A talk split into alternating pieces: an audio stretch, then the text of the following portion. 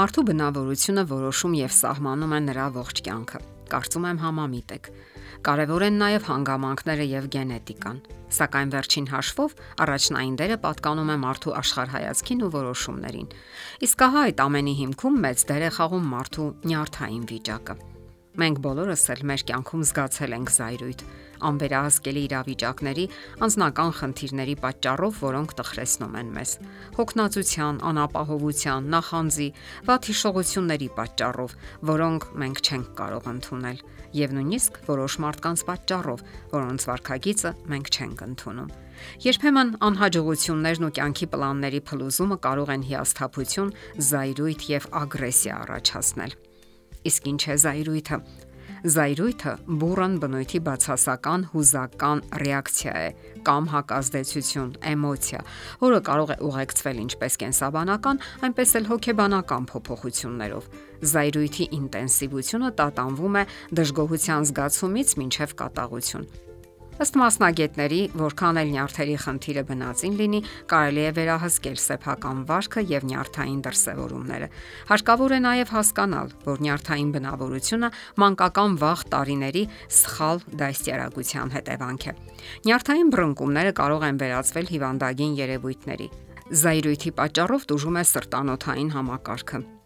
նկատվում է վեգետատիվ նյարդային համակարգի ակտիվություն, սրտխփոց, քրտնարտադրություն, արյան ճնշումը բարձրանում է,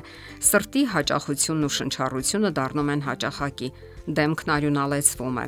կոկորտին կարծես գունդ է կանգնած։ Մկանային լարվածություն է նկատվում, կծկումներ, ճափազանցված զգուշություն շրջապատի մարդկանց հանդեպ։ Մարդն անընդհատ կարծես լարված ու գրգռված է։ Խնդիրներ են լինում կապված քնի եւ մարսողության հետ։ Մենք չենք կարողանում ռացիոնալ մտածել եւ տրամաբանել։ Երբ ինչ որ բան մեզ զայրացնում է, ամիգդալան, որը ուղեղի այն մասն է, որը պատասխանատու է զգացմունքների մշակման ու պահպանման համար, օգնության համար դիմում է հիպոթալամուսին, որը նաև պատասխանատու է մեր տրամադրության համար։ Այդ պահին ադրենալինը սկսում է արտազատվել, որpիսի մեր մարմինը պատրաստի հնարավոր սպառնալիքներին։ Հետևաբար, երբ մենք նյարդայնացած ենք կամ զայրացած, մեր սրտի հաճախությունը մեծանում է եւ մեր զգայարանները ավելի լարված են։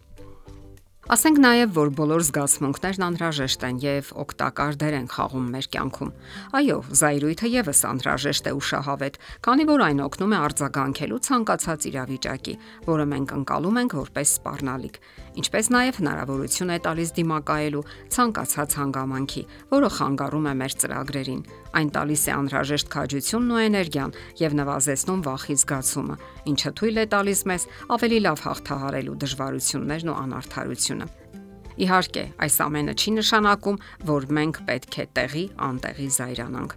Մարդիկ, ովքեր հաճախ են զայրանում, շատ եսակենտրոն մարդիկ են, Նրանք ցանկանում են, որ իրենց ցանկությունները միշտ բավարարվեն առաջին իսկ խնդրանքով, առաջին իսկ պահանջով։ Նրանք ցածր ինքնագնահատական ունեցող մարդիկ են, վստահ չեն իրենց վրա եւ չեն տիրապետում իրենց հույզերին։ Նրանց մեջ բացակայում է նաեւ կարեկցանքի զգացումը։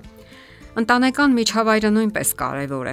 Նշվել է, որ այն մարդիկ, ովքեր ավելի քիչ են կարողանում զսպել իրենց զայրույթը, գալիս են անհանգիստ ընտանիքներից, որտեղ չկա էմոցիոնալ մտերմություն։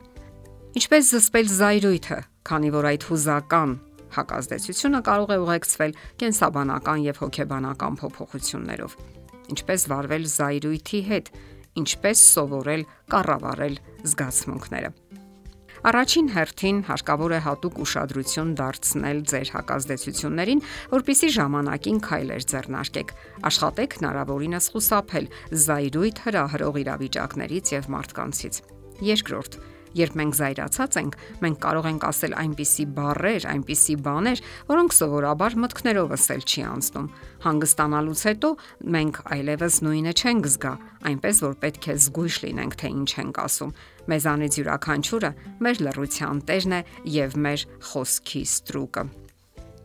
Հաջորդ պահը Կարևոր է ճիշտ շնչառությունը։ Սովորեք շնչել խոր եւ հավասարաչափ։ Օրական 3-ից 4 անգամ արեք դա, ամեն անգամ 5 րոպե։ Այդպիսի մարզումները կօգնեն զսպելու հույզերը, ինչպես նաեւ արագ կվերականգնվեք։ Զգալով, որ բռնկվում եք, սկսեք խոր շնչել։ Դուք կստանաք մի ընդմիջում, որի ժամանակ կարող եք մտորել ձեր գործողությունների մասին։ այլ ոչ թե արձագանքել անմիջապես զգացմունքների ազդեցությամբ։ Սոցիալական հմտությունները եւս կօգնեն հաղթահարելու զայրույթը։ Մենք պետք է կարողանանք շնորհակալություն հայտնել, եթե մարդիկ օգնում են մեզ կարողանանք ճիշտ արձագանքել քննադատությանը, որքան էլ այն տհաճ լինի։ Կարողանանք լսել մարդկանց, ինչու ոչ, ընդունել քննադատությունը։